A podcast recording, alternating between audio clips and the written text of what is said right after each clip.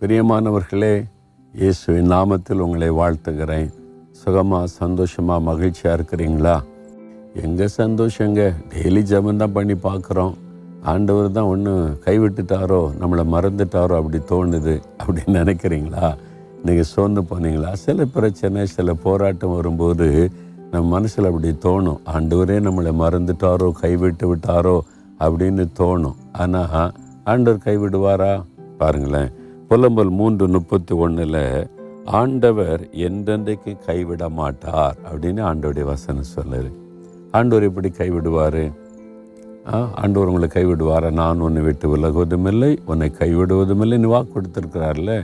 அப்போ கைவிட்ட மாதிரி இருக்கிற சில சமயம் ஆண்டவர் சொல்வார் இமை பொழுது உன்னை கைவிட்டேன் ஆனாலும் உருக்கமான இறக்கங்களால் உன்னை சேர்த்து கொள்வேன் இமை பொழுதான் உன்னுடைய கண்ணை அப்படி மூடி பாருங்க. அது எவ்வளோ நேரம் இமை பொழுது. அவ்வளோதான் அன்று கைவிட்ட மாதிரி இருக்கும். ஆனால் நான் உன்னை சேர்த்து கொள்ளுவேன். கைவிட்ட மாதிரி அவ்வளோதான் ஏன்னா விசுவாசித்து அவரை சார்ந்து நிற்கிறமான்னு பார்ப்பதற்கு.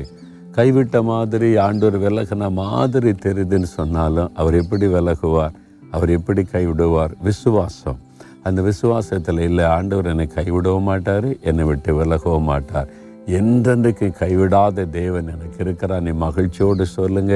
ஆண்டவர் அதை பார்த்து சந்தோஷப்பட்டு என் பிள்ளை என் மேலே இவ்வளோ விசுவாசம் வைத்திருக்கிறான். இந்த மகளை எவ்வளோ விசுவாசம் வச்சிருக்கிறான்னு சொல்லி உடனே அற்புதம் செஞ்சிருவார் சரியா? நீங்கள் சொல்கிறீங்களா ஆண்டவரை பார்த்து தகப்பனே நீங்கள் ஒரு நாள் என்னை கைவிட மாட்டீங்க. நான் உங்கள் பிள்ளைப்பா உங்களை பிள்ளையா மகனா மகளாக சேர்த்து கொண்டீங்க. எப்படி என்னை கைவிடுவீங்க? நான் விசுவாசிக்கிறேன் என் கூட தான் இருக்கிறீங்க. என்னை கைவிட மாட்டீங்க எனக்கு அற்புதம் செய்வீங்க. நான் விசுவாசிக்கிறேன் இன்றைக்கு ஒரு அற்புதத்தை எதிர்பார்க்கிறேன். இயேசுவின் நாமத்தில் ஜெபிக்கிறேன். ஆமேன் ஆமேன்.